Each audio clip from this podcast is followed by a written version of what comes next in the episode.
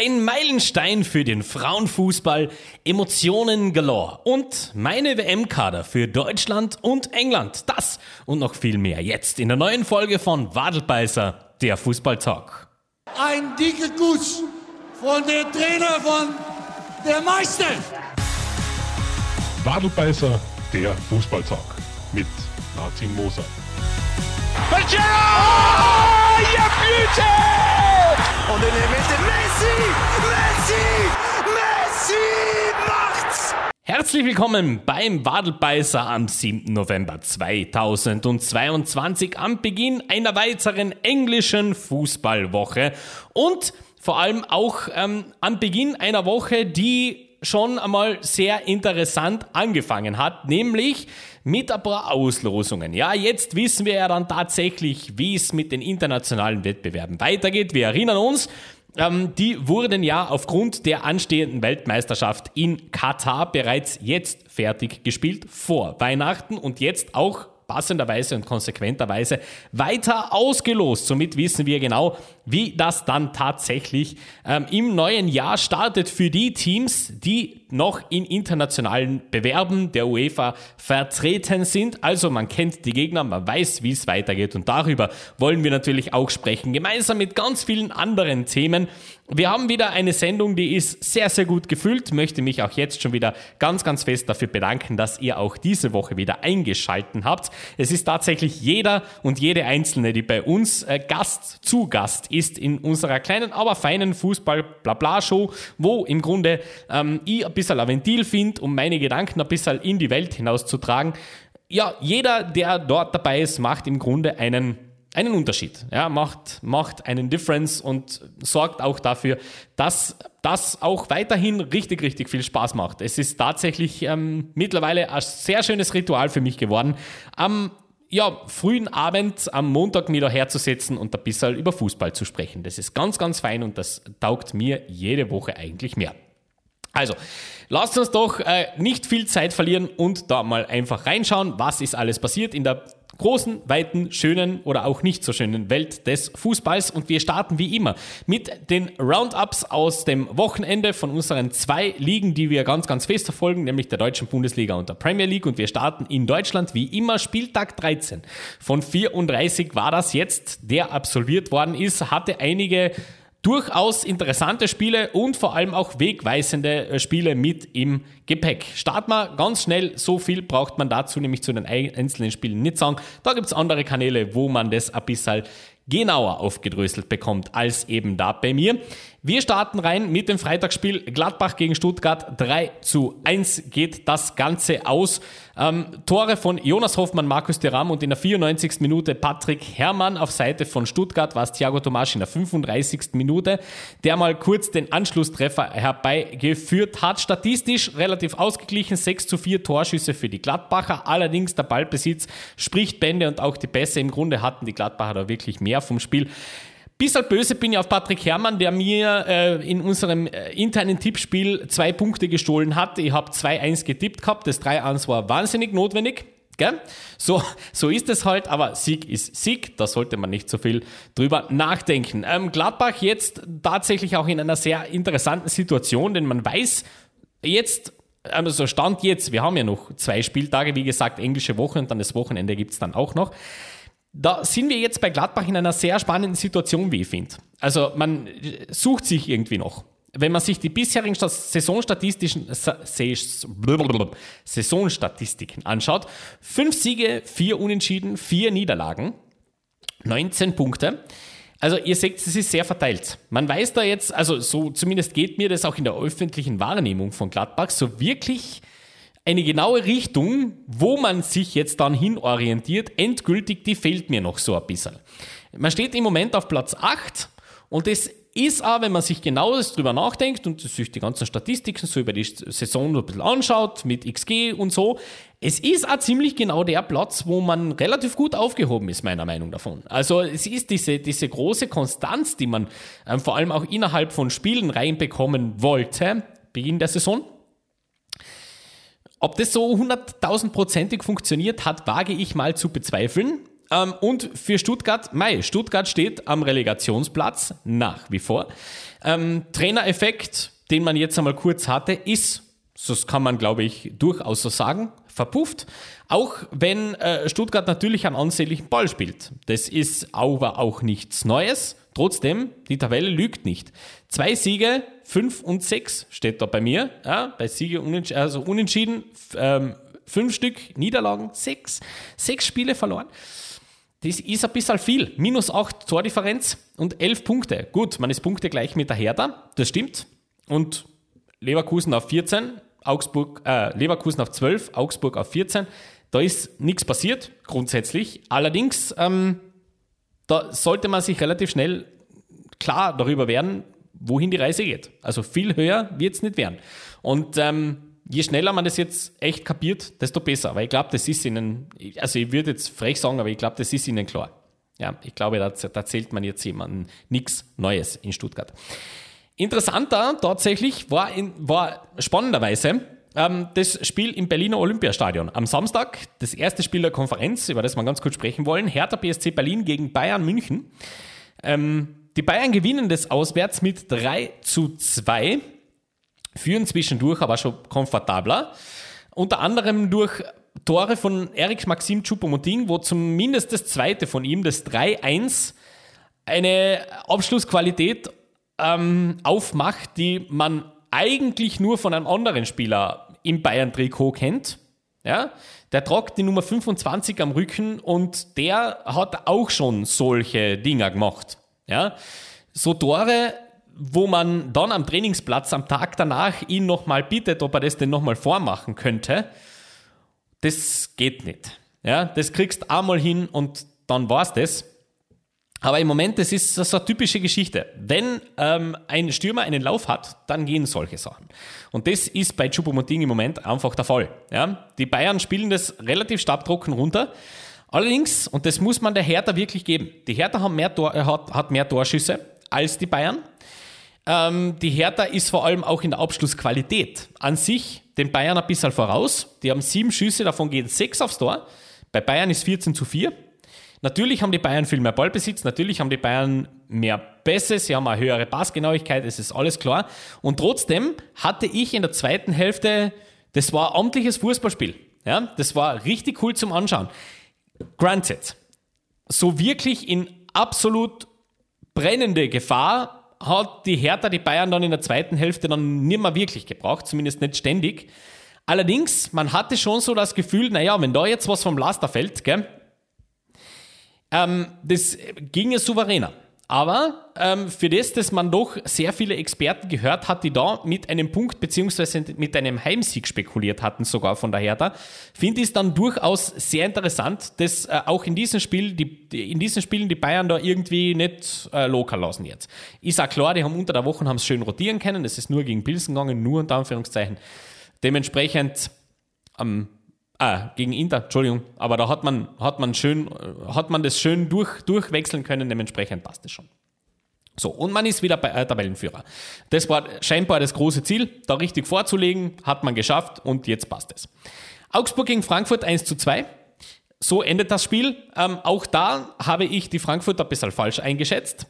Das wäre nämlich für mich ein absolutes Spiel am Silbertablett geben, wo die Frankfurter Punkte lassen, nach einem Big Win unter der Woche. Dortmund gegen Bochum 3 zu 0 endet dieses Spiel und da steht natürlich einer im Vordergrund äh, in diesem Spiel sehr, sehr deutlich. Das ist Yusufa Mokoko, der äh, gleich für zwei Tore sorgt. Dafür ist Ansa absoluter Worldy. Super. Ähm, das ist immer sehr komisch nach einem 3 zu 0. Ja? Wenn man sich dann herstellen muss und sagt, naja, aber Bochum hat es gar nicht so schlecht gemacht. Gell? Das stimmt. Bochum war nicht, war nicht katastrophal in dem Spiel. Aber ähm, Dortmund hat auch im Moment einiges an Form zu bieten. Dementsprechend geht das dann auch in Ordnung und da rollt es dann einfach. Ja, da läuft dann, da fällt dann relativ vieles zusammen und dann geht sowas so aus. Hoffenheim gegen Leipzig 1 zu 3. Ähm, da kann man jetzt auch relativ wenig dazu sagen, außer dass man in diesem Spiel, dass, diese, dass diesem Spiel ein, ein Incident zum Opfer fällt, der, den man so nicht planen kann. Ähm, liebe Grüße an der Stelle und gute Besserung an Richard Brömmel. Das tut wahnsinnig weh, nicht nur beim Zuschauen, sondern auch der TSG aus Hoffenheim. Denn ich bin mir sehr, sehr sicher, dass diese Verletzung und die damit einhergehende Systemumstellung sehr viel dazu beiträgt, dass Leipzig das Spiel machen kann, das sie machen. Und ähm, am Ende des Tages, und das, da muss man ja natürlich auch fair sein, am Ende des Tages ist das ein sehr, sehr deutlicher Klassenunterschied, weil es auch bei Leipzig einfach die Spielerqualität hergibt. Äh, Adani Olmo kommt in die Startelf das erste Mal seit Ewigkeiten und zeigt, warum der das Standing hat innerhalb des Vereins, das er genießt und auch in der spanischen, spanischen Nationalmannschaft genießen wird. Christoph Nkunku hat ähm, in Abwesenheit von Timo Werner wieder das Toreschießen für sich entdeckt. Das ist eine schlechte Nachricht für alle, die äh, den nicht als Torschützenkönig ähm, getippt haben. Ich bin einer von euch an der Stelle, gell? Blöd. Hätte man eigentlich einmal drüber nachdenken können. Generell, ähm, Leipzig ist halt einfach eine Maschine, die äh, läuft. Das ist, da, da weiß jeder, was der Nächste tut. Die sind auch wahnsinnig eingespielt. Dementsprechend ist das halt dann so. Wolfsburg beginnt die Big Wins rauszupacken und das war einer, der ist nicht zu übersehen für mich. Also das ist wirklich sowas, ähm, da kann man jetzt, also generell, auf Kovac Ball reinzuhauen ist eine relativ einfache Sache. Das geht nur dann nicht gut, wenn Kovac Ball richtig funktioniert. Und das ist im Moment ein bisschen der Fall. Gell? Mainz gegen Wolfsburg 0 zu 3. Also in Mainz, pff, das ist schon mal aller Ehren wert. Gell? Das darf man an dieser Stelle auch einmal einfach so rausholen. Ähm, eine souveräne Leistung, auch wenn Mainz von der Abschlussqualität sicher mehr vom Spiel hat, auch von der ganzen spielerischen äh, Einstellung her wahrscheinlich mehr vom Spiel hat. Ich glaube sogar, dass es am Ende der ersten Hälfte keiner so wirklich versteht, warum Wolfsburg da führt. Das würde ich tatsächlich so sagen. Aber, und da kommen wir jetzt dazu, ähm, die Mainzer zerfahren das Spiel ein bisschen. Sie äh, also, da werden ähm, sehr viele unnötige Fouls, vor allem im Mittelfeld, gezogen und dann äh, bringst du Wolfsburg auf Betriebstemperatur.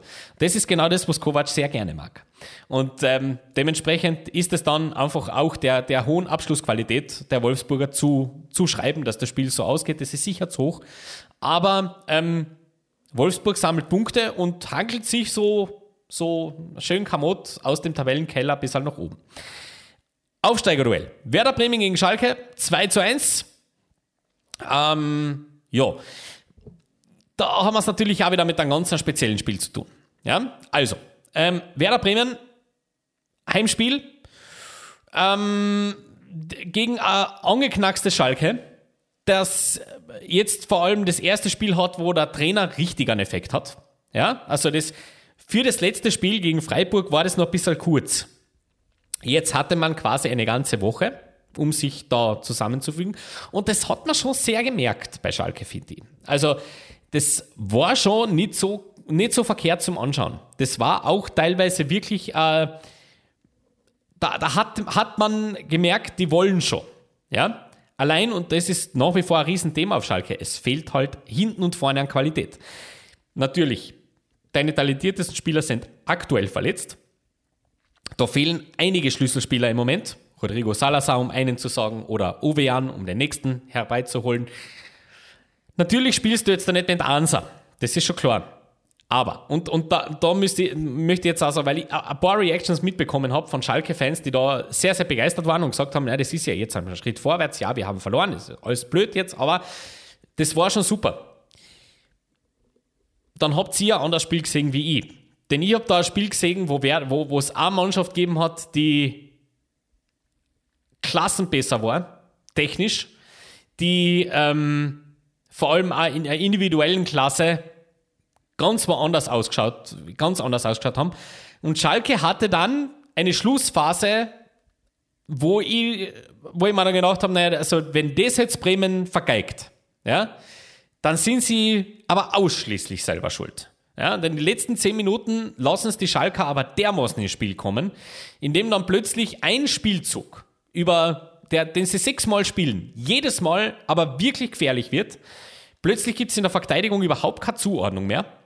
Und dann fällt plötzlich, also fällt fast noch der Ausgleich. Und wenn der fällt, gell, liebes Werder Bremen, das wäre eine Frechheit gewesen. Ganz ehrlich. Für die ganzen 80 Minuten, die da vorher passieren, das muss souveräner gehen. Und ich glaube, das wird auch thematisiert werden. Leverkusen gegen Union endet 5 zu 0. Das war der höchste Sieg des Wochenendes. Böse Leute sagen jetzt, das ist fast ein bisschen am Zettel gestanden, weil es muss ja irgendwann mal passieren. Ähm, in der Höhe sicher nicht. Das darf man auch dazu sagen, denn Union Berlin zerbröselt innerhalb von einer Viertelstunde komplett. Dem geht, also das 1-0, okay, fair. Das 2-0 ist ein Dortmund-Fehler aus der Hölle. Sowas, naja, gut. Super angelaufen an der Stelle. Ich, ich glaube, es war Frimpong. Ich kann es nicht mehr hundertprozentig sagen. Seid mir nicht böse. Auf jeden Fall, ähm, der, der da äh, Lennart Grill anläuft, ein Leverkusen-Leihgabe, der wird nicht gut geschlafen haben, haben an dem Tag, der Union-Keeper. Das ist blöd, wenn, du so, wenn dir sowas passiert. Und das nimmt sich Union zum, zum Anlass. Also das war, hat wirklich teilweise Brasilien gegen äh, Deutschland 2014 Vibes gehabt. Man hatte so die, den Eindruck, da geht jetzt alles. Also jetzt, jetzt sind die schönen Tore offen und jetzt läuft es. Jetzt geht einfach alles. Und tatsächlich, also Loschek macht ein Tor mit der Hacke plötzlich aus irgendwoher. Ja, klar, weil alles geht. Ähm, ich hatte so ein bisschen das Gefühl, dass äh, Union das in Nachbetrachtung gar nicht so unrecht war, dass man da plötzlich nicht mehr ganz oben steht. Das ist okay. Ja, und ich glaube tatsächlich, dass das ein bisschen der Startschuss sein könnte zu einer großen Einordnung von Union Berlin, wenn es um die Saison geht. Das könnte tatsächlich sowas sein, wo man sich jetzt wieder ein bisschen findet und dort äh, sich, sich ein, ein, ich sag's nochmal, einordnet, wo es im Grunde ein bisschen passender ist. Schauen wir mal. Das Spiel spielt Freiburg nicht so wirklich mit. Denn äh, Freiburg gegen Köln, das Duell zweier internationaler Mannschaften, das vergisst man ganz gern. Geht 2 zu 0 aus für die Freiburger und ist erneut, erneut das, was wir oder was ich schon seit Wochen sage, einfach wieder mal ganz klar. Freiburg spielt ein Heimspiel, wie es ein potenzieller Top-3-Club macht. Nämlich No Nonsense. Ja? Seriös gespielt, ähm, ohne jemals in irgendeine ernsthafte Gefahr zu kommen, dass das nicht funktioniert. Also, tatsächlich, wenn man sich das Spiel anschaut, nicht eine Minute hatte ich da das Gefühl, dass da Köln irgendwas mitnimmt. Und es ist Freiburg. Das ist Freiburg. That's the world we live in. Wir schauen weiter, und das passt gut, dass wir jetzt gleich schon im Englischen waren, in die englische Premier League, denn da auch einige sehr, sehr schöne Resultate. Unter anderem, da braucht man nicht über alle reden, ähm, Erling Haaland rettet drei Punkte für City gegen Fulham. Na, wunderbar. Da wird sich vor allem Arsenal sehr, sehr bedanken, die ihrerseits auswärts einen wirklichen Big Win abliefern, nämlich gegen Chelsea. Ein Duell, das in der letzten, in der, in der Vergangenheit eigentlich tatsächlich ein ausgeglichenes Spitzenduell war. Eines, das selten ein Unentschieden mitbringt. Und auch da Arsenal 0-1 auswärts an der Stamford Bridge. Wow. Ähm, Unai Emery feiert einen perfekten Einstart mit einem 3 zu 1 Sieg seiner Mannschaft Aston Villa gegen Manchester United. Der FC Southampton muss einen neuen Trainer suchen, denn jetzt hat Ralf Hasenhüttel dann tatsächlich erwischt. Ein 1 zu 4 zu Hause gegen Newcastle war ein bisschen zu viel. An der Stelle möchte ich einfach nur zu Protokoll geben, ähm, für Heimniederlage an Trainer sacken gegen Newcastle, na, hm, hm, Heute, heuer ein bisschen schwer, finde ich. Ich meine, ich verstehe die Entscheidung, denn ich hätte die, also nicht, dass ich die jetzt viel früher getroffen hätte, aber ich hätte damit gerechnet, dass die früher getroffen wird, weil wir reden da von England. Ähm, ich glaube, dass gegen Newcastle heuer noch die ein oder andere Mannschaft so enden wird. Denn, äh, hey, Newcastle ist, ich, ich bewundere. Muss ich ganz ehrlich sagen, äh, da, da gibt es großen Stick, weil ja, die haben so viel ausgegeben. Ja, ja, haben's. Aber die haben, ich sag's nochmal, sehr, sehr gescheit gemacht. Die haben es wirklich gescheit gemacht. Und die scheinen tatsächlich mit Eddie Howe jemanden gefunden zu haben. Hui, das freut mich sehr, sehr, sehr, sehr besonders, dass das aufgeht. Das ist wirklich eine schöne Geschichte. Newcastle ist ein ernsthafter Contender für die Top 4 heuer. Wirklich. Die, die können, die, denen traue ich das zu. Die können all the way gehen. Schauen wir mal. Ich hoffe, dass, dass, dass das funktioniert. Wäre wär ein sehr schönes Zeichen. Wäre wirklich gut. Saudi-Owners hin oder her. Aber das ist noch nicht so. Das ist noch nicht die, die Mannschaft, die man sich erwartet hat, seid ehrlich. West Ham gegen Crystal Palace 1-2, Heimniederlage für die Hammers. Und das große Spiel des Wochenendes war aber tatsächlich wahrscheinlich ähm, das Derby äh, im Ja, in North London, oder? Also Tottenham, Derby, es ist kein Derby, aber das Spitzenspiel. Tottenham gegen Liverpool. So, endet mit 1 zu 2. Ähm, habe mir auch das Spiel gestern angesehen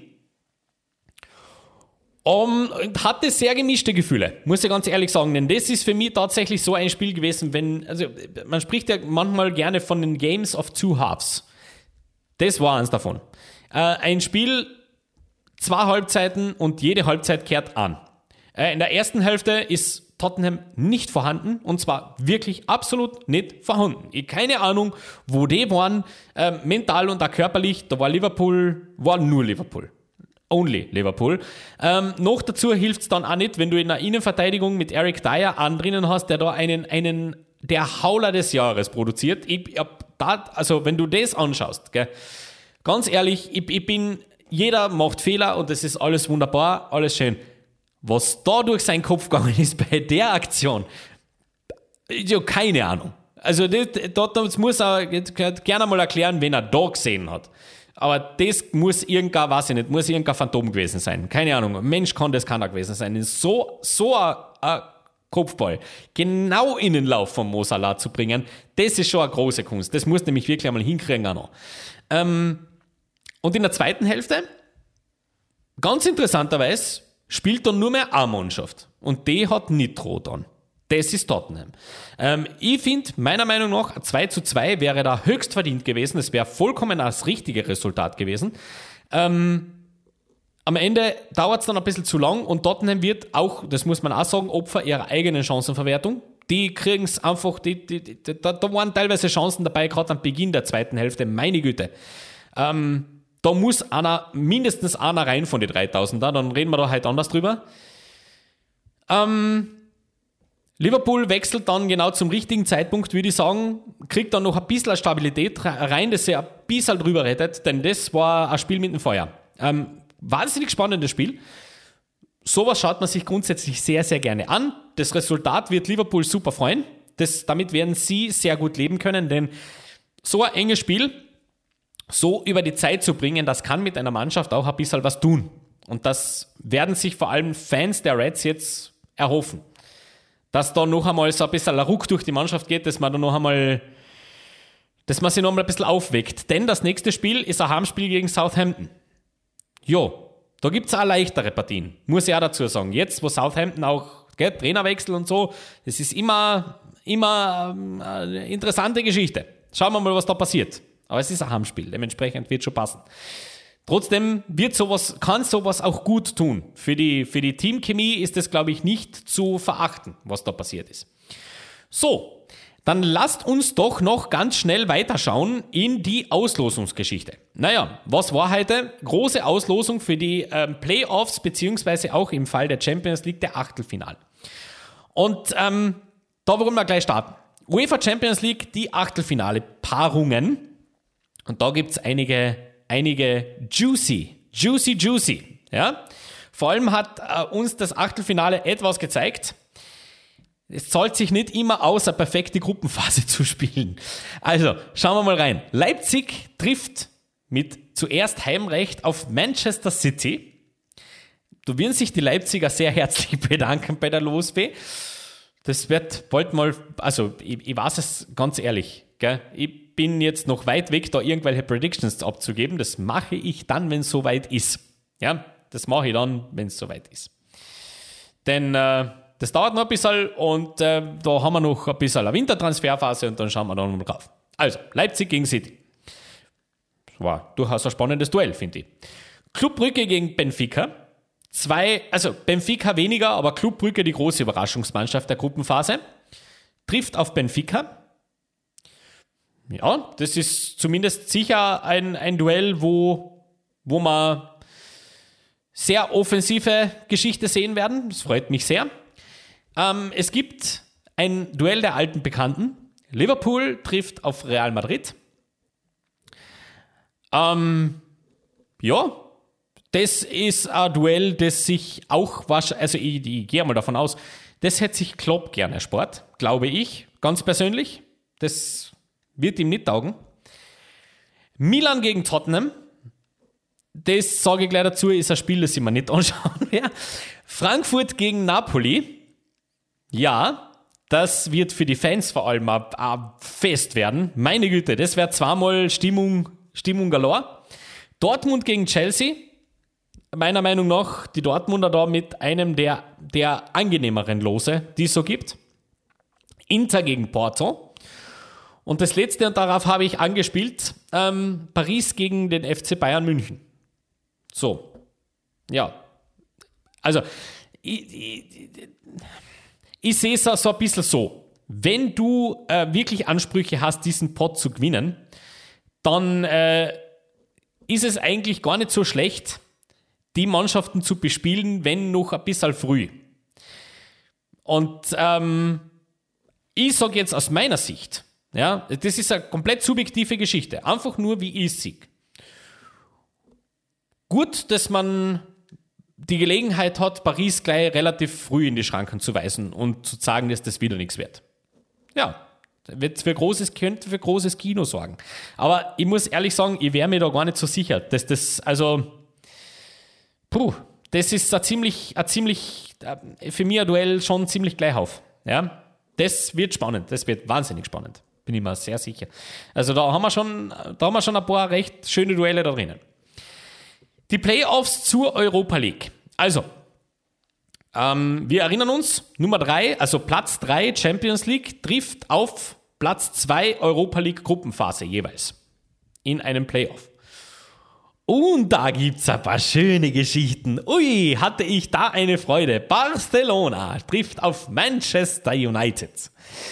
Ähm, meine Lieben, das ist ein Duell, wo genau eine Mannschaft genau nichts zu verlieren hat. Und das ist Manchester United.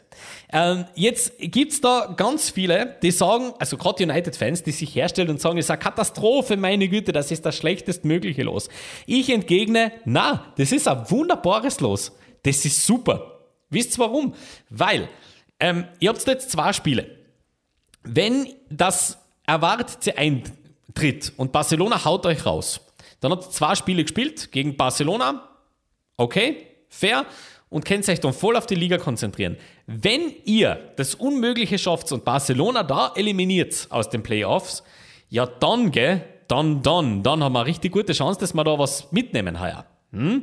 Eigentlich eine schöne Geschichte. Eigentlich ist das wunderbar. Dementsprechend geht's rein, habt Spaß. Mehr braucht man da eigentlich gar nicht sagen. Und äh, sollte er noch dort spielen, wird es da einen Spieler geben, der besonders motiviert sein wird. Glaubt's mir. Also, ähm, schönes Duell, freut mich besonders. Ähm, was ist noch ein super Duell? Na, also sportlich attraktiv ist da relativ vieles. Leverkusen, Monaco, ui, ja, da freuen wir uns ganz besonders. Ähm, Salzburg ist ebenso in diesem Playoff vertreten und die bekommen es mit Jose Mourinho und seiner AS Rom zu tun. Und da kann man einfach nur sagen, auch für Salzburg genießt's. Genießt den Ride, das ist echt super. Und wenn was von Laster fällt, dann nehmen wir es mit. Aber das ist schön. Das ist wirklich schön. So ist, also das äh, Heimstadion sollte brechend voll sein, ganz sicher. Und das äh, wird man auch schön mitnehmen können. Aber in der Conference League wird es ein paar Playoffs geben. Da äh, fehlen die ganz großen Highlights zugegeben. Aber ähm, da ist es eher sportlich tatsächlich so, dass da sehr viel ausgeglichen daherkommt, wie ich persönlich finde. Ähm, da könnte, da könnte das ein oder andere ganz feine Duell warten, unter anderem Prager gegen Fiorentina. Da treffen sich zwar die ziemlich, ja, ziemlich auf einem Level daherkommen. Da sind auch andere Spiele, die, für die das Gleiche gilt. Dementsprechend, da können wir uns sicher auf ein paar sehr, sehr schöne Spiele freuen. Und jetzt gehen wir weiter zu den Schlagzeilen der Woche. Die Schlagzeilen der Woche. Eure Scheißstimmung, das seid ihr doch dafür verantwortlich und nicht wir. Und in diesem Bereich wartet natürlich wie jede Woche ein bunter Themenmix auf uns. Und es tut mir sehr, sehr leid an alle die, die dieses Thema schon leid sind und ich bin einer von euch und deswegen werden wir das ganz, ganz kurz halten. Ich möchte gewisse Dinge nur einfach einmal erwähnt haben. Das ist meine Chronistenpflicht, dementsprechend komme ich dieser nach. Unser großer wöchentlicher Blog zum Thema Katar ist, ich weiß, ist, sorry, ja, aber es gibt Neuigkeiten und dementsprechend müssen wir natürlich ganz kurz einmal drüber sprechen. Also, ähm, wo fangen wir an? Äh, ich denke bei der Schlagzeile vom äh, ja, vor, vor fünf Tagen ist es ähm, rausgekommen. Ähm, die Regierung von Katar ähm, hat die Einrichtung eines Entschädigungsfonds für Wanderarbeiter, die während der Vorbereitung für die Fußball-WM ums Leben gekommen sind oder verletzt geworden sind, ab. Ja, das gibt es nicht. Da hat der Arbeitsminister ähm, diese ganze äh, Bewegung als wörtlich Werbegag heruntergemacht. Ähm, Amnesty International und Human Rights Watch hatten das gefordert. Ähm, man sollte ähm, 440 Millionen, das ist das Preisgeld dieser Weltmeisterschaft, irgendwo herbekommen und das quasi einrichten als Hilfsfonds für die Angehörigen. Und die haben gesagt, na, na da gibt es keine Kriterien, das machen wir nicht. Disku Diskussion beendet. So, ja, somit hätten wir das gesagt und ich brauche nicht dazu sagen, was ich davon halte. Ähm, ja, der englische Teamchef Gareth Southgate hat sich auch ähm, geäußert ähm, Ende der letzten Woche zum Thema ähm, Katar und was das alles so äh, heißt. Und der hat gesagt, wir müssen natürlich uns dessen bewusst sein und uns dazu äußern, wenn wir etwas bewirken können. Dafür sind wir verantwortlich. Ähm, er hat aber allerdings gleich gesagt, er glaubt ganz ehrlich nicht, ähm, dass man in einem Land so viel verändern kann, nur weil man ein bisschen Fußball spielt. Denn dazu hat man einfach nicht die, die großen, ähm, die, den großen Einfluss. Das gibt's nicht.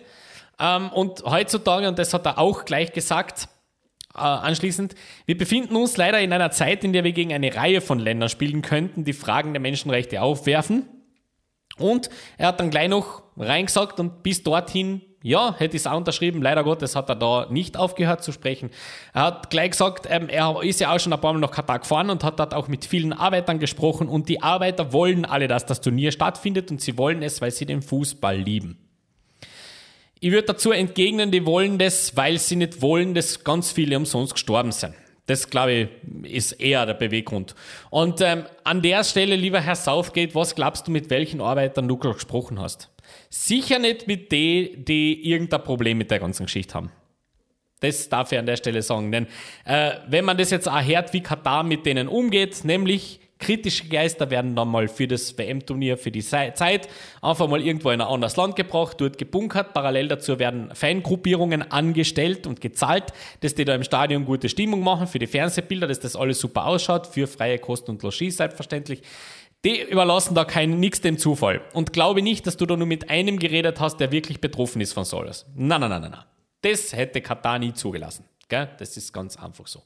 Und umso ähm, interessanter ist es jetzt, was da so rauskommt, nämlich dass ähm, bezüglich der Vergabe, ja, da würde ich fast anders anfangen mit einem äh, mit einer Äußerung von Jürgen Klopp, der äh, wieder mal bei einer Pressekonferenz richtig anständig geledert hat über das. Er ist ja bekannt als jemand, der sich immer sehr schützend vor seine Spieler stellt und vor, sein, vor dem ja, Fußball generell. Das ist nichts Neues für Jürgen Klopp, das weiß man, das tut er. Und er hat einige Nationalspieler in seinen Reihen. Dementsprechend hat er sich da bemüßigt gefühlt, bei einer Pressekonferenz richtig, ähm, ja, sich da ein bisschen stark zu machen für die. Und äh, hat da auf Journalisten eingedroschen, wörtlich, und hat gesagt, ähm, wenn ihr jemanden kritisieren wollt wegen Katar, dann bitte kritisiert die Leute, die die Entscheidung getroffen haben, nicht den Sport, nicht den Wettbewerb und nicht die Spieler. Äh, es ist nämlich nicht fair, dass man von denen erwartet, dorthin gehen und politische Erklärungen abgeben oder was immer, das ist nicht fair. Ähm, ein Teil von mir möchte ihm auch, möchte ihm auch beipflichten, das stimmt. Ähm, er hat in dem Sinn recht, dass die das Wort erwarten hat er sehr, sehr bewusst gewählt, glaube ich. Und das, da würde ich ihm auch recht geben.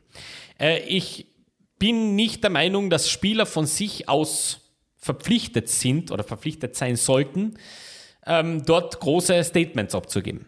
Ja? Denn äh, das ist nicht ihre Aufgabe. Die Statements allerdings hätte ich mir von den Verbänden gewünscht.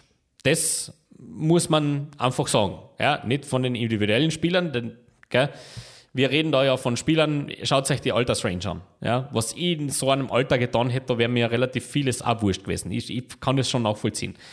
Aber ich hätte das von den, von den Verbänden, von den Landesverbänden, von den jeweiligen Vorsitzenden und nicht zuletzt auch von den ganz hohen Tieren erwartet, dass man das macht.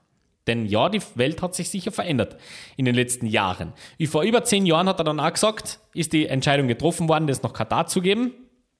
Und äh, das es ist in, in erster Linie Aufgabe dort Fußball zu spielen. Das stimmt.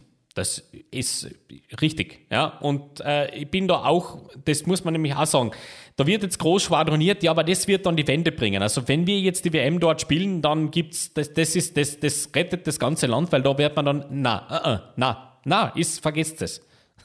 Das Eierturnier ändert gar nichts. Glaubt's mir. Null. Ja, das ganz im Gegenteil. Ihr macht ganz, ganz viel gratis Werbung für Katar. Das ist alles, was da passiert. Und sonst gar nichts. Ähm, dementsprechend ist es vielleicht, stimmt schon, also ein, ein Stück weit hat er da sicher recht. Dass, das, dass er dort generell die Vereinsebene rausnimmt, finde ich nicht zulässig, denn da hätte es definitiv ähm, Möglichkeiten gegeben. Ich erinnere nur, und das sind die kleinen Proteste, aber ich erinnere nur an das, was die Dänen gemacht haben. Das hätte gereicht. Das, genau das ist es. Oder in den Aktionen, die man setzt, einfach konsequent sein. Liebe Grüße an den DFB. Ja? Einfach machen. Schauen wir mal. Was werden sie machen ohne Deutschland? Also, ähm, und da passt es dann noch ein bisschen, ist noch, noch ein bisschen tragischer, oder zumindest eigentlich ist es fast, also es hat eine morbide, eine morbide Lustigkeit drin. Ja? Ähm, anscheinend hat, hat äh, Katar tatsächlich Spionage betrieben, Hackerangriffe gezahlt, damit man sicher geht, dass man das nicht mehr verliert den Zuschlag. Ja, dann hat es anscheinend Anzeichen gegeben und anscheinend äh, hat es da ähm, Büros in London und in der Schweiz gegeben, von wo aus Hacker tatsächlich mal gewisse Leute ein bisschen angegangen sind, ja, ein bisschen ausspioniert haben und dann gleich gesagt, also, gell, da macht es keinen Blödsinn, weil wir wissen. Und, ähm, hui. Ähm, es wird, irgendwann einmal gibt es einen super Hollywood-Film ab, glaube ich. Ähm, Philipp Lahm hat sich gemeldet. Ähm, der lehnt die Katar-Reise ab. Er wird nicht dorthin gehen. Er weiß, er hat da einen sehr, sehr eindeutigen Standpunkt. Er hat gesagt, ich bin einer, der gerne in Länder reist, wo man immer herzlich willkommen ist, egal wer man ist. Er ist Turnierdirektor der Europameisterschaft 2024, sollte man dazu sagen. Ich bin jemand, der Fankultur wertschätzt, der sich freut, wenn eine Nation wirklich so eine Kultur hat oder auch entwickelt. Deswegen werde ich nicht als Fan vor Ort sein. So, und das ist, genau das ist es.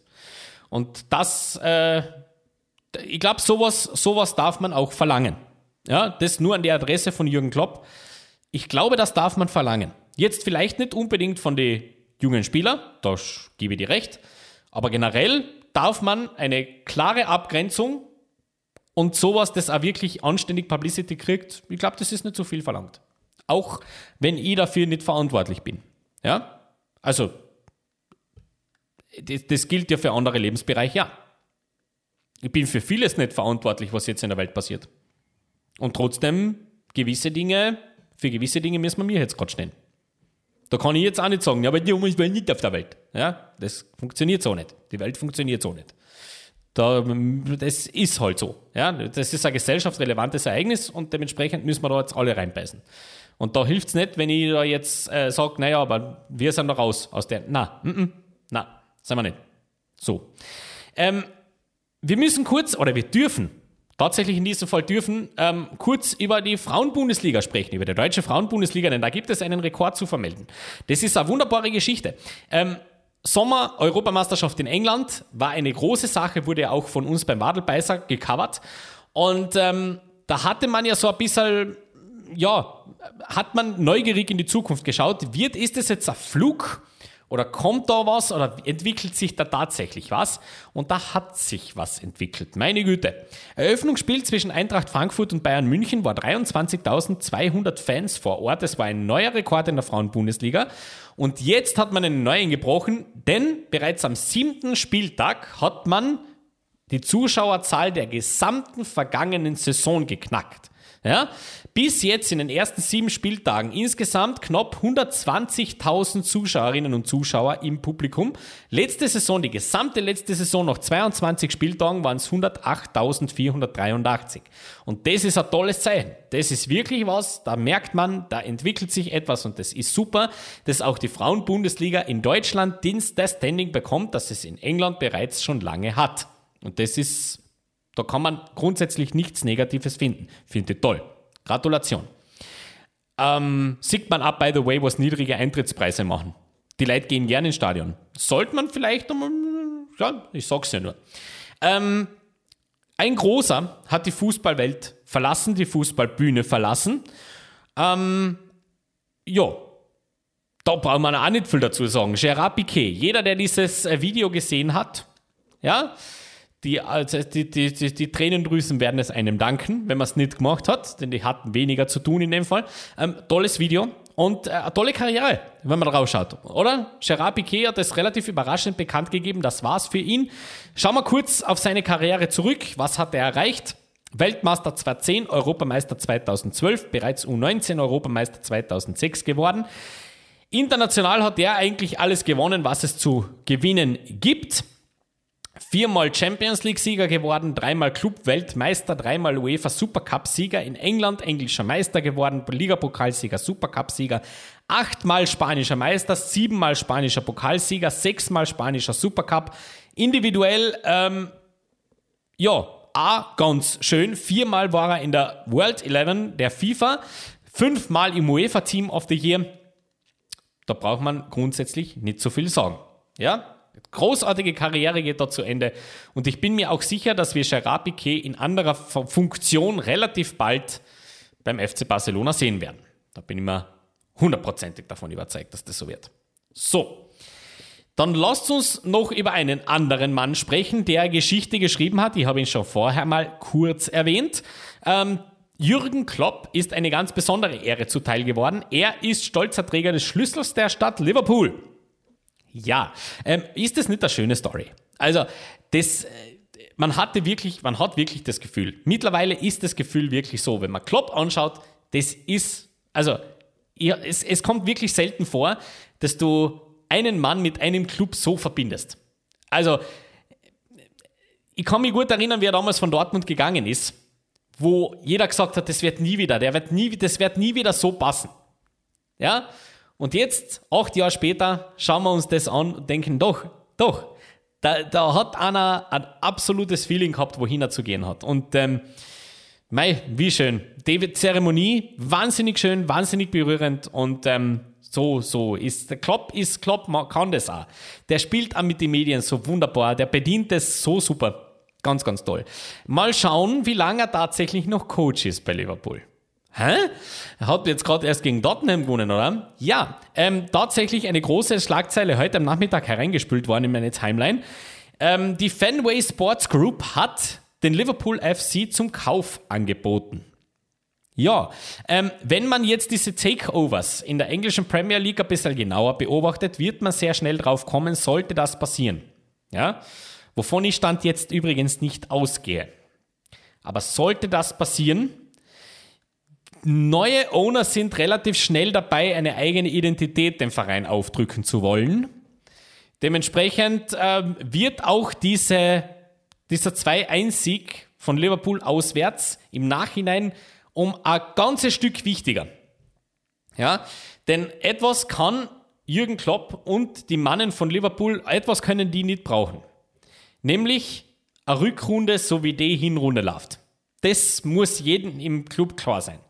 Denn sollte das irgendwie Steam bekommen und da irgendeiner reinschauen, dann ähm, wird es interessant. Ja, dann wird es interessant. Und jeder, der mir jetzt sagt, was redest du für einen Blödsinn, einen erfolgreichen Trainer sagelst nicht ab, dann möchte ich nur liebe Grüße aus der Stamford Bridge ausrichten. Gell? Ähm, und ähm, der, der VAR der Woche das, das könnte schon ein eigenes Segment sein. Ja? Äh, wir haben ja angedeutet, ähm, Deutsche Bundesliga, Wochenende, Gladbach-Stuttgart. Ja, also voll Nummer 365.321. Ja, von einer Entscheidung, die was soll das? Ja, wo, was macht der? Ja, überhaupt nicht, nicht zu verstehen, was da passiert. Ähm, auch in Österreich übrigens mittlerweile ein großes Thema. Christian Ilzer, Coach SK Sturm, hat sich zu Wort gemeldet. Ähm, denen wurde ja ein Tor weggenommen vom WEA. Und ähm, da, jetzt, jetzt war es dann mal genug. Ja, jetzt war es dann mal genug. Er hat tatsächlich Salzburg sehr attackiert. Ähm, ja, dass es einfach nicht korrekt ist, wie oft, wie oft das, wie oft das äh, für Salzburg ausgeht im Nachhinein. Und irgendwann ist es nur, Und ja, stimmt. Stimmt. Ähm, das war kein Foul. Ich weiß nicht, woher er das nimmt. Der VAR und dementsprechend, ja. Hm. Aber ich, ich mag auch nicht mehr. Ich, ich merke es selber. Ich, ich, mag's, ich mag gar nicht mehr. Ja, es ist. Mittlerweile nimmt man eh so. Mittlerweile sind wir so konditioniert, dass man das nimmt. Das ist nämlich interessanterweise in der ganzen VAR-Diskussion. Ähm, ist das einfach was, was, was, was mir so überhaupt nicht eingeht. Ja? Dass da die, die Verteidiger, die, also wie mit den Mistgabeln, ja, und jetzt, das hat, das ist, wo man einfach nur das eine Argument überhaupt nie gehört hat. Dass man einfach sagt, so eine Sachen, das ist das Ärgerliche, dass das trotz VAR passiert. Das, das ist sowas, was einfach nicht geht. Das geht einfach nicht. Ja? Wenn man kann hätten, ja, dann gäbe es auch Fehlentscheidungen und noch mehr, mehr wie jetzt. Aber dann könntest du sagen, nein, ich habe ja keine Chance. So hast du das technische Hilfsmittel und dann wird es noch bitterer. Dementsprechend, okay.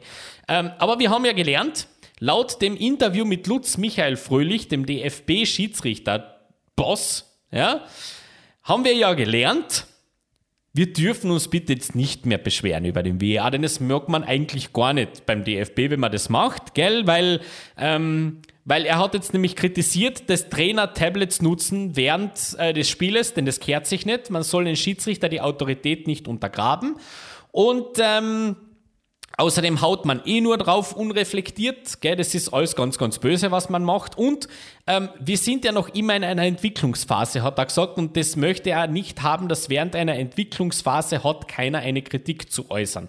Denn da findet man sich da nicht. Alter, ihr seid seit sechs Jahren in einer Entwicklungsphase.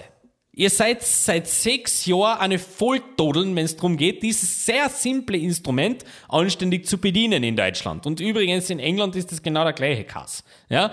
Dementsprechend, ähm, aber ja, hey, äh, ich würde einfach sagen, für jede, für jeden äh, Auto, Hersteller in Zukunft. Ja? Ihr seid fein raus. Red's mal mit dem, telefoniert's mal mit dem Herrn Fröhlich bei der nächsten Entwicklung eures nächsten Autos vorm Crashtest. Dann könnt ihr das auch, gell? für alle Autotester gibt's dann gleich einen, einen Bogen mit rein und sagt, ihr dürft aber bitte nicht, nicht irgendwas kritisieren am Auto, denn es ist ja noch in der Entwicklung. Das ist noch nicht das finale Auto. Ja? Also wenn das beim Crash-Test durchfällt, dann dürft ihr das nicht schreiben, weil sonst verklagen wir euch, weil während der Entwicklungszeit gibt's keine Kritik.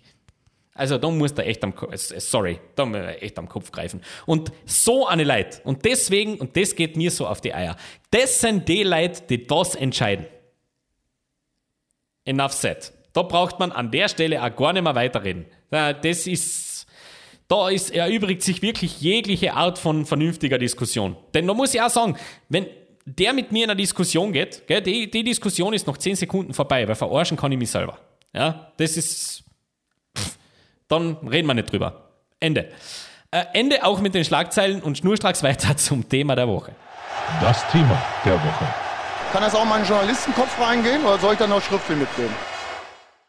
Und für unser Thema haben wir uns etwas ganz Besonderes ausgesucht. Es ist ja tatsächlich, ich wurde gerade vor kurzem gefragt, wie schaut denn es eigentlich aus? Gell? Weltmeisterschaft steht ja vor der Tür. Wie, wie, wie wirst du das machen? Ja, wie, wie machen wir das? Also, folgende Überlegung. Äh, eine Weltmeisterschaft zu ignorieren als ähm, Fußball-Podcast ist grundsätzlich einmal keine gute Idee. Ja? Denn es ist einfach das größte Turnier der Welt. Und das ist nur alle vier Jahre. Dementsprechend, ähm, es bringt mir auch selber persönlich relativ wenig, wenn ich das ignoriere, wenn ich es gar nicht ähm, drinnen habe. Was ich mir heuer sparen wäre, sind die großen Vorschauen. Das sind die großen Analysen der Gruppen, denn das habe ich eigentlich schon mehr oder weniger gemacht. Was ich machen werde, ist dann eine kurze Prediction. Das wird seinen Platz finden, aber die große Vorschau, die sehr detaillierte Vorschau, die würde tatsächlich sagen, da gibt es genug YouTube-Kanäle, genügend Fußball-Podcasts, die sich damit ähm, beschäftigen. Dementsprechend, da werdet ihr sicher euer, euer Auslangen finden. Abgesehen davon wird es natürlich äh, Schlagzeilenberichte von der Weltmeisterschaft geben, aber eher mehr so in das, in das, ähm, in das Feuilleton hinein, ja, wenn es so sein sollte. So, was wir allerdings heute, was ich allerdings heute tatsächlich machen möchte, äh, es gibt im Moment ganz, ganz große Diskussionen. Mitte der Woche gibt es nämlich die Deadline für die äh, teilnehmenden Teams. Da sollte man die Kader bekannt geben. Ein paar Länder haben das bereits getan, unter anderem heute schon Brasilien. ähm, wo ein Dani Alves beispielsweise im Kader steht mit 39 Jahren. Spannend. Ähm, und wir beschäftigen uns ja im größten, zum größten Teil mit der deutschen Bundesliga und der englischen Premier League. Und dementsprechend liegt der Gedanke natürlich nahe. Wie wäre es denn, wenn wir uns diese beiden Nationalmannschaften einmal hernehmen und ich meine Wunschkader zusammenstelle? Da hat mir Transfermarkt ein bisschen unter die äh, Arme gegriffen, denn da gibt es seit letzter Woche ein wunderbares, schönes Tool, wo man sich seine Mannschaft zusammenstellen kann mit Klick auf gewisse Bilder. Und das möchte ich mit euch tatsächlich jetzt komplett unvorbereitet live machen. Das heißt, bitte verzeiht mir ein paar Stottereien und ein paar Hin- und Hergeschubse, ja, denn es wird jetzt einfach nicht anders gehen. So, und ich würde sagen, Ganz im Gegensatz zu unseren Spieltagsbesprechungen starten wir doch mal rein mit England. England hat ein paar Dinge, die man berücksichtigen muss, nämlich einiges an Verletzten. Dementsprechend versuche ich das im Hinterkopf mitzunehmen. Falls ich einen vergesse, der gerade verletzt ist und ich den trotzdem mit hinein tue, bitte seid mir nicht zu böse. Aber es sind so viele Namen, irgendwann mal wird das schwer. So, wir starten im Tor. Wir dürfen drei Tormänner mitnehmen, das wissen wir bereits. Und diese drei Tormänner sind für mich sehr, sehr eindeutig. Wem da wir da mitnehmen müssen, das ist einerseits Jordan Pickford vom FC Everton, Aaron Ramsdale vom FC Arsenal und Nick Pope aus Newcastle. Ich wäre sehr überrascht, wenn es ein anderer wäre. Dean Henderson hat Außenseiter Chancenkeeper von Nottingham, aber ich denke, wenn der Herr Southgate nur irgendwas äh, an Fußballverständnis mitnimmt, das hm, ja, sprich ihn ja gerne ein bisschen ab, aber ich glaube, das sieht sogar der, dass es da eigentlich keinen anderen geben kann. Spielen wird Pickford, macht's keinen Fehler. Wir gehen weiter in die Verteidigung. 26 Spieler dürfen wir generell mitnehmen. Deswegen schauen wir natürlich, dass das so ausgewogen wie möglich ist und gehen einmal auf die, wie gesagt, es geht da um meine Wunschkader. Es geht nicht um die, von denen ich glaube, dass er sie mitnehmen wird. Hm? Denn der, Southgate macht generell viel anders, wie ich es machen würde. Aber das liegt an Southgate, nicht an mir. so, ähm, schauen wir rein. Also, wir starten mal, ich würde sagen, defensiv einfach mal mit Innenverteidiger, damit wir wissen, wovon wir da sprechen. Es gibt ein paar absolute Fixstarter, meiner Meinung nach, und ich glaube, die ersten zwei, die ich aussuche, werden nicht mitfahren. Ich würde mitnehmen den Herrn Ben White aus Arsenal und den Herrn Fikayo Tomori vom AC Mailand. Das müssten eigentlich fixe Plätze sein. Danach werde, werde ich mitnehmen für die Innenverteidigung den Herrn John Stones aus dem Verein Manchester City, ganz einfach deswegen, weil der für mich der beste englische Innenverteidiger ist, der im Moment so rumläuft. So. Dann schauen wir weiter. Äh, wir sind mit der Innenverteidigung nämlich noch nicht ganz fertig. Wir bräuchten mindestens noch einen. Dementsprechend werden wir mitnehmen den Eric Dyer, Ganz einfach deswegen, weil er ähm, flexibel einsetzbar ist, nicht nur die Innenverteidigerposition bekleiden kann und vor allem in einer Dreierkette, möglichen Dreierkette, sehr gut als äh, zentraler Fels passen würde, glaube ich. Ähm, jetzt haben wir vier nominelle Innenverteidigung, ein Innenverteidiger da. Ich würde gerne noch einen mitnehmen, einen Innenverteidiger und schlage deswegen noch Connor Cody vom FC Everton vor. Den würde ich ebenso noch mitnehmen. So, ihr habt es richtig gesehen, Harry Maguire bleibt zu Hause. Ist so. Tut mir leid, ich wäre in meinem Leben kein Harry Maguire-Fan mehr. Ja, das ist halt so. Der wird da mal mitfahren, macht's keinen Fehler. Der wird da Start spielen übrigens. Das ist Southgate. Ähm, rechts, rechter Außenverteidiger. Da haben wir große Verletzungsproblematiken. Ich denke nämlich, deswegen habe ich ihn auch nicht aufgestellt, ich bin nicht sicher, ob Kyle Walker dieses schaffen wird. Wenn der rechtzeitig fit ist, dann ist Connor Cody sofort auszutauschen für Kyle Walker übrigens, denn ich, äh, über den, äh, den kannst du nicht verzichten, gerade weil er eben in einer Dreierkette so wahnsinnig wichtig ist für Rechtsaußen. Ähm, Reese James ist verletzt. Der wäre ein Fixstarter. Den lasse ich jetzt mal raus.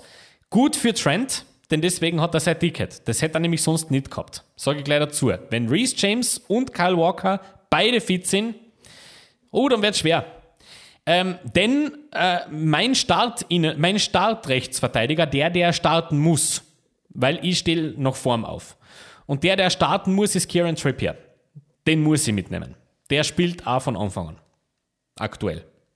Das geht nicht anders.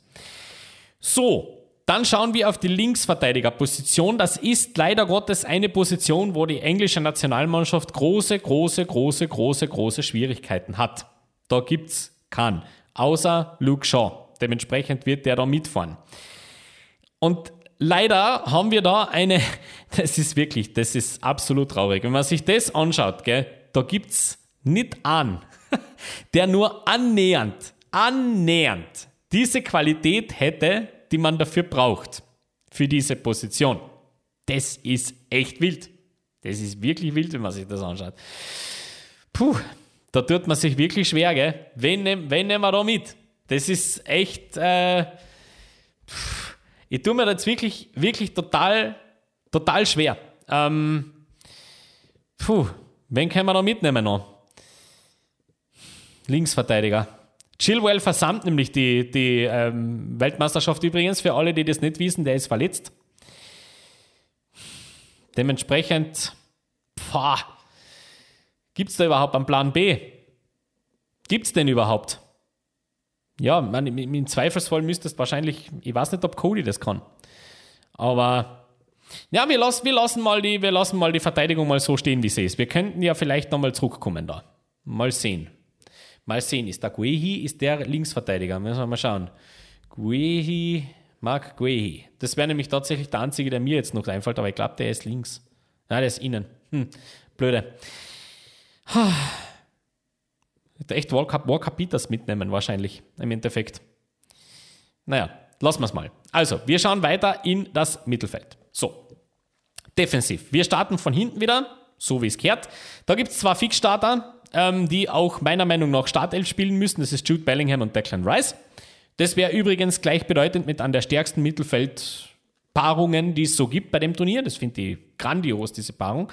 Das ist super. So, dann schauen wir weiter. Wir stehen im Moment bei 13 Spielern von 26. Das heißt, jetzt können wir uns in der Offensive richtig schön austoben. Denn wie gesagt, Linksverteidiger, mal schauen, wenn uns einer überbleibt, dann nehmen wir den Walker Peters noch mit.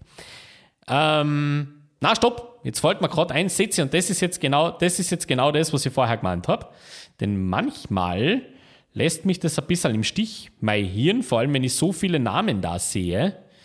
Mir irritiert es nur gerade, dass der nicht bei den Link, bei den Innenverteidigern, äh, bei, den Verteidigern geführt wird. Wird der beim Mittelfeld geführt?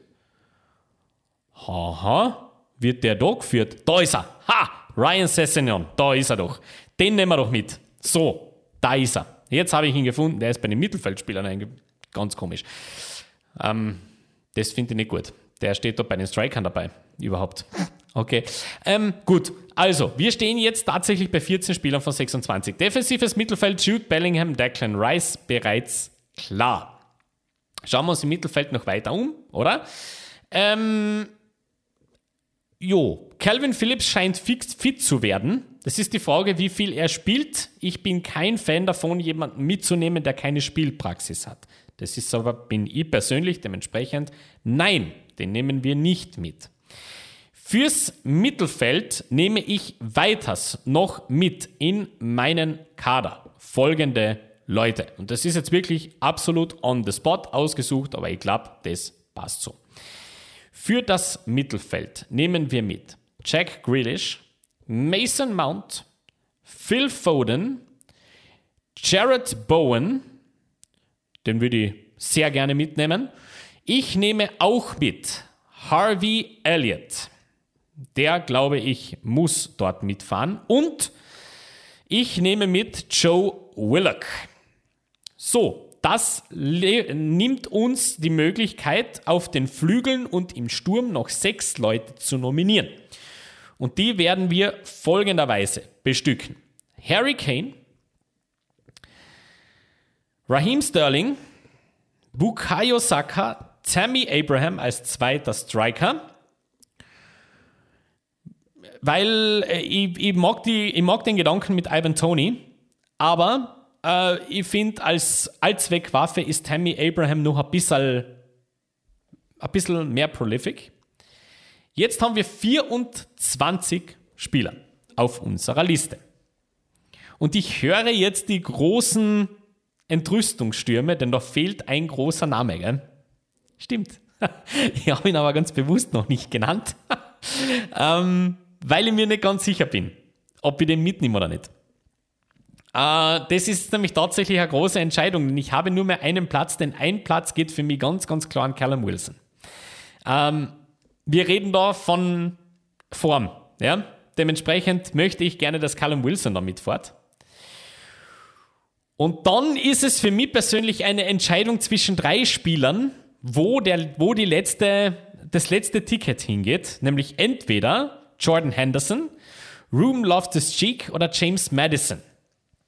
Madison äh, hätte es verdient, der ist nur bei Southgate ein bisschen außen, außen vor. Ruben Loftus-Cheek, der hat einiges an Spielzeit und Jordan Henderson ist natürlich die große Mentalitätsfigur in diesem Kader und äh, ist er abseits des Spielfelds wichtig und genau deswegen kriegt der den Not. Also, wir haben unsere 26 fertig für meine World Cup Squad für England. Das ist meine persönliche und Gott sei Dank bin ich nicht Teamchef.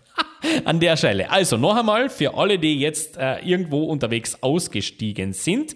Wir hätten eine Squad Value, das heißt eine, einen Marktwert von 1,25 Milliarden da versammelt. Das gehört mit zur Spitze und mit der Mannschaft müsste England eigentlich auf den WM-Titel gehen. Folgende Mannschaft für mich für England. Im Tor nehme ich mit Jordan Pickford, Aaron Ramsdale, Nick Pope als Verteidiger. Trent Alexander-Arnold, Fikayo Tomori, Ben White, Luke Shaw, John Stones, Eric Dyer, Kieran Trippier, Connor Cody und Ryan Sessegnon. Als Midfielder bzw. Striker Harry Kane, Phil Foden, Jude Bellingham, Declan Rice. Mason Mount, Raheem Sterling, Jack Grealish, Bukayo Saka, Sammy Abraham, Jared Bowen, Jordan Henderson, Harvey Elliott, Joe Willock und Callum Wilson. So, und jetzt sagt ihr mir dann bitte gerne per Mail oder per Nachricht Bescheid, was ihr davon haltet. Das ist aber nur ich. Genau deswegen sage ich es nochmal. Deswegen bin ich kein Teamchef. Gott sei Dank, das möchte ich nicht. So, ähm, ja, wir sind gut in der Zeit, deswegen lasst uns das mit Deutschland doch auch noch machen, oder? Ist, ich, mir macht das Spaß, deswegen machen wir es. Also, Deutschland, da tun wir uns wahnsinnig leicht, denn die drei, die da im Tor stehen, die geben sich von selber. Marc-André Ter Stegen, Manuel Neuer, Kevin Trapp, die drei sind die Torhüter. Bitte nicht durch die Reihenfolge, das ist so, wie es mir von Transfermarkt vorgegeben wird. Ähm, macht's keinen Fehler. Wenn Stefan Ortega einen anderen Wechsel gemacht hätte im Sommer und wirklich regelmäßig spielen würde, wäre der erschaut. Der ist es aber nicht mehr. Marc-André Ter Stegen, Manuel Neuer, Kevin Trapp, Ende der Diskussion. Da gibt's keinen anderen. So, ähm, wir gehen in die Verteidigung. Wir gehen in die Verteidigung und gehen das wieder genau gleich an wie vorher. Das heißt, wir starten mit den Innenverteidigern und da wird es schon gleich ganz spannend. Denn da haben wir einen, äh, der ist äh, nicht, nicht zu verdrängen. Das ist Antonio Rüdiger. Antonio Rüdiger spielt. Punkt. Ende. Um den ist die Verteidigung zu bauen. Das ist nämlich mit Abstand der, der am meisten spielt und der auch ähm, konstant. Ja, das passt. So. Als zweites nehme ich mit ähm, Nico Schlotterbeck über den wirst du nicht drüber kommen. Äh, ich nehme auch mit Matthias Ginter vom SC Freiburg. Ganz einfach deswegen, weil ich ein Fan bin, in der Innenverteidiger, auf der Innenverteidigerposition jemanden mitzunehmen, der konstant und immer spielt und seine Leistungen bringt. Jetzt die große Frage. Hummels oder nicht Hummels? Hm? Hummels. Nehmen wir mit. Ja, ich nehme ihn mit. Ich nehme ihn mit. Vorausgesetzt, der stellt keinen Stammplatzanspruch, aber das darf ja dann gerne mein Assistenzcoach regeln. So. Wir schauen weiter. Gottes Willen, das ist wild, gell? Ähm, Innenverteidigerpos äh, Innenverteidigerposition meiner Meinung nach erledigt. Sollte reichen. Links. äh, Rechtsverteidiger haben wir zuerst. Äh, lasst uns rechts machen. Rechts Niklas Süle. Niklas Süle muss mitfahren, genau deswegen, weil der sowohl rechts kann als auch innen. Der ist flexibelst einsetzbar und dementsprechend ist der Gold wert für eine deutsche Nationalmannschaft. Deswegen würde ich den mitnehmen. Und als zweites, und ihr merkt schon, dass es da eine Mannschaft gibt, die da sehr viele Nationalspieler stellt in diesem Kader, aber ich mache das ganz bewusst so.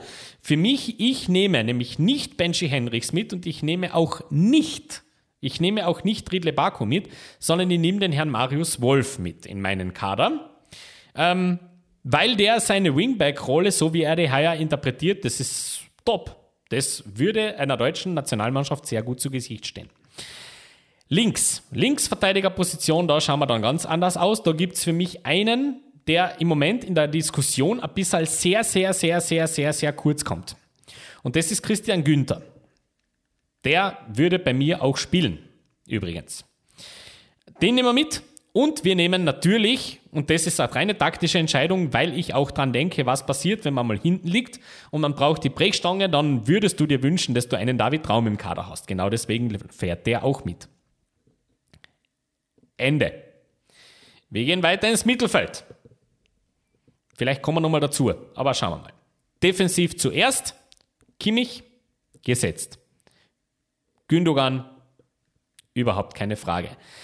Ähm, gut. Darauf kommen wir aber sicher nochmal zurück, denn da wird es jetzt wild. Da geht es jetzt einfach darum, die Nummern fertig zu machen. Ich bin sogar ein großer Fan davon, das per Namen zu machen. Nicht unbedingt nach Position. Also schauen wir mal durch. Wo sind da die Fixstarter? Ich habe schon gesagt, Kimmich, Gündogan, Musiala, Havertz, Müller, Goretzka, Gnabry, Sané, Gosens, Fix. So, passt. Das, die müssen alle mit. Dann schauen wir doch mal rein. Wie viele Spieler haben wir jetzt? 20. Das heißt, sechs Spieler darf ich noch nominieren. Sechs Spieler darf ich noch nominieren. Das ist eine absolute Luxusposition. Merkt ihr das? Das ist toll. So, defensives Mittelfeld. Ich möchte zuerst ein paar obskure Geschichten hineinholen, bevor wir dann noch auf ein paar logische gehen. Ich würde gerne Anton Stach mitnehmen vom, äh, von FSV, vom FSV Mainz 05. Da wäre ich ein großer Fan davon, wenn man das macht. Ich hätte auch da einen Hoffenheim-Spieler gehabt, der ist nur leider jetzt schwerstens verletzt. Der hätte aber einen richtig guten Stand gehabt bei mir, das wäre Grisha Brömmel gewesen.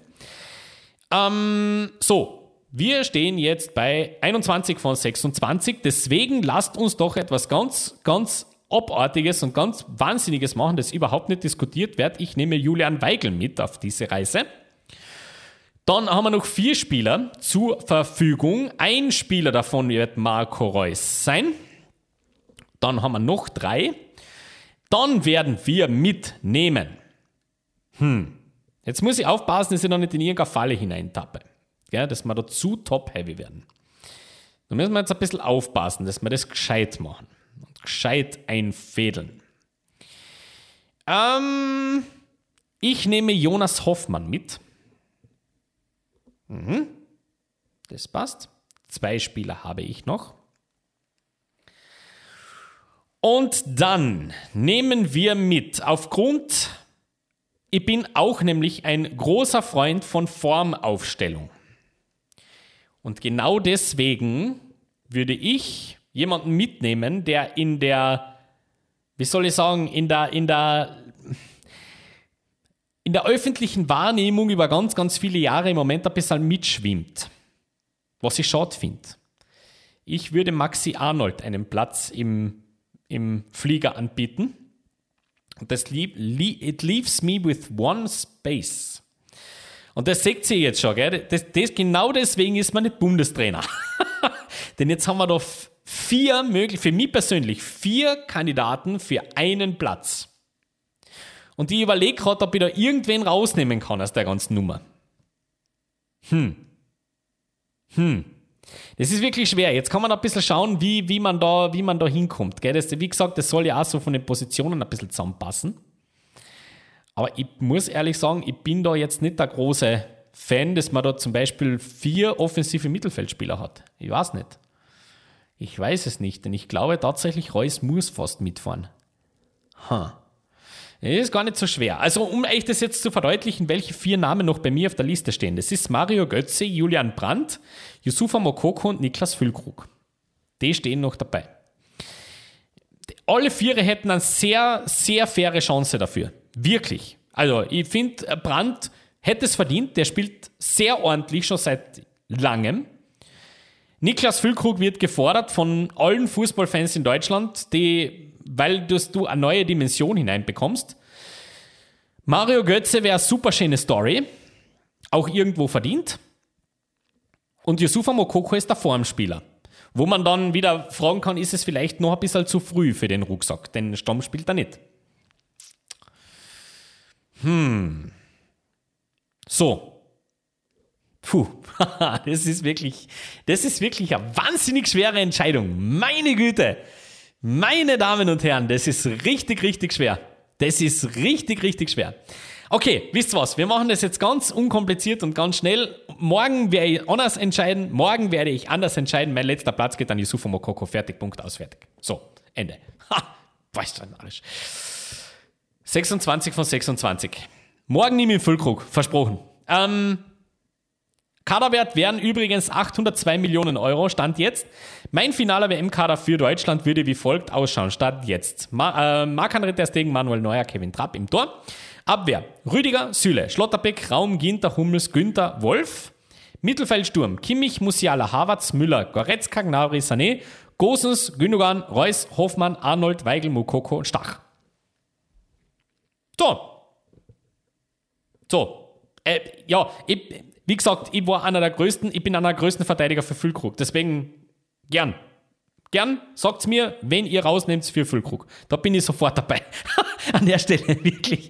Das würde ich mir sofort nochmal überlegen. So, an der Stelle, ganz schnell weiter zum dieswöchigen Wadelbeißer der Woche. Der Wadelbeißer der Woche. Respect, respect, respect, man, respect, respect. Und der Wadelbeißer der Woche gerät äh, heuer oder diese Woche in die Hände eines Mannes, über den wir schon lange nicht mehr gesprochen haben, äh, obwohl der tatsächlich ähm, Fußball spielt. Jede Woche. Das ist so ein bisschen untergegangen. Wir haben mal irgendwann davon, davon berichtet, dass der dorthin gewechselt ist, dann war es lang ruhig und jetzt ist er wieder da. Mario Balotelli hat wieder mal für einen Eklat gesorgt. Das ist ich weiß, ich würde auch sehr viel lieber über fußballerische Fähigkeiten von ihm berichten, aber das ist halt einfach so. Ähm, torloses Remis, FC Sion gegen FC Basel. Dann, äh, er ist mittlerweile 32 übrigens, falls man das noch nicht so mitkriegt. Ähm, er wird, ähm, ähm, er wird gefault, das, äh, der Schiedsrichter pfeift es nicht. Ähm, ganz kurz darauf anders gleichartiges Foul. Auf der anderen Seite wird gepfiffen, daraufhin ähm, ja, knallt er komplett durch. Ähm, er wird ausgepfiffen aufgrund seiner Antics, die er da so von sich gibt und dann äh, zeigt er den Mittelfinger, ausgestreckt in Richtung der gegnerischen Anhänger und äh, weder der VAR noch der Schiedsrichter sieht An der Stelle wieder mal großartiger Job, ja, ganz super. Der Schweizer Fußballverband wird wohl einschreiten und dem eine kleine, aber feine ähm, Sperre geben. Er hat sich auch mittlerweile auf Instagram dazu geäußert und überhaupt keine Reue gezeigt. Ganz im Gegenteil, er hat sehr auf die Liga eingedroschen hat ähm, wirklich, hat wirklich äh, ganz eindeutig gesagt, dass so, so diese Liga ist also fast schon, fast schon wirklich schlimm. Da wird es auch noch ein bisschen eine Strafe geben. Es ist im Grunde, ich, ich verstehe natürlich, dass man da frustriert ist aufgrund der, jeder ist ein Mensch, ist vollkommen klar, dass es Balotelli ist.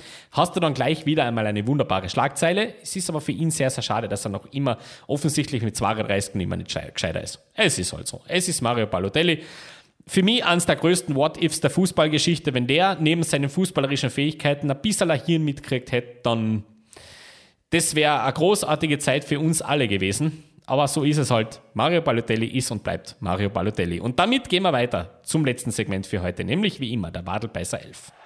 Die Wadelbeißer 11. Technisch, taktisch, mental, Bereitschaft, komplett. Ein einziges Defizit, unsere Leistung die sich diese Woche wie folgt aufstellt. Im Tor Kevin Trapp. Wir spielen mit einem 4-2-3-1-System. In der Verteidigung Mitchell Weiser, Van de Ven, Hummels und Bakker. Im Mittelfeld Maxi Arnold, Robert Andrich, Offensives Mittelfeld, Musa Diaby, Christopher Nkunku und Dani Olmo und ganz vorne Yusufa Mokoko. Und damit dürfen wir uns auch für diese Woche ganz, ganz herzlich fürs Zuhören bedanken. Danke, dass ihr wieder dabei wart. Bleibt uns treu. Viel Spaß in der englischen Fußballwoche. Und wir hören uns ganz bald wieder, wenn es wieder heißt, herzlich willkommen beim Wadelbeißer.